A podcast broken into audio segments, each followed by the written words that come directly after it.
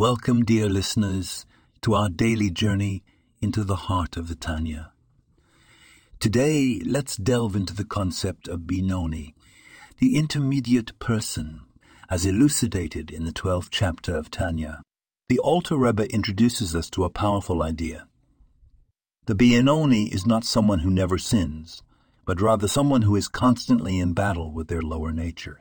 The Beinoni is in a perpetual struggle, always fighting the urge to give in to their baser instinct. This is a profound lesson for all of us. Every day, we face our own battles, our own moments where we must choose between right and wrong, between our spiritual aspirations and our physical desires.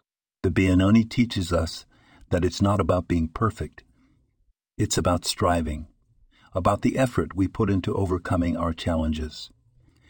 The key takeaway from today's text is that we shouldn't be discouraged by the struggle.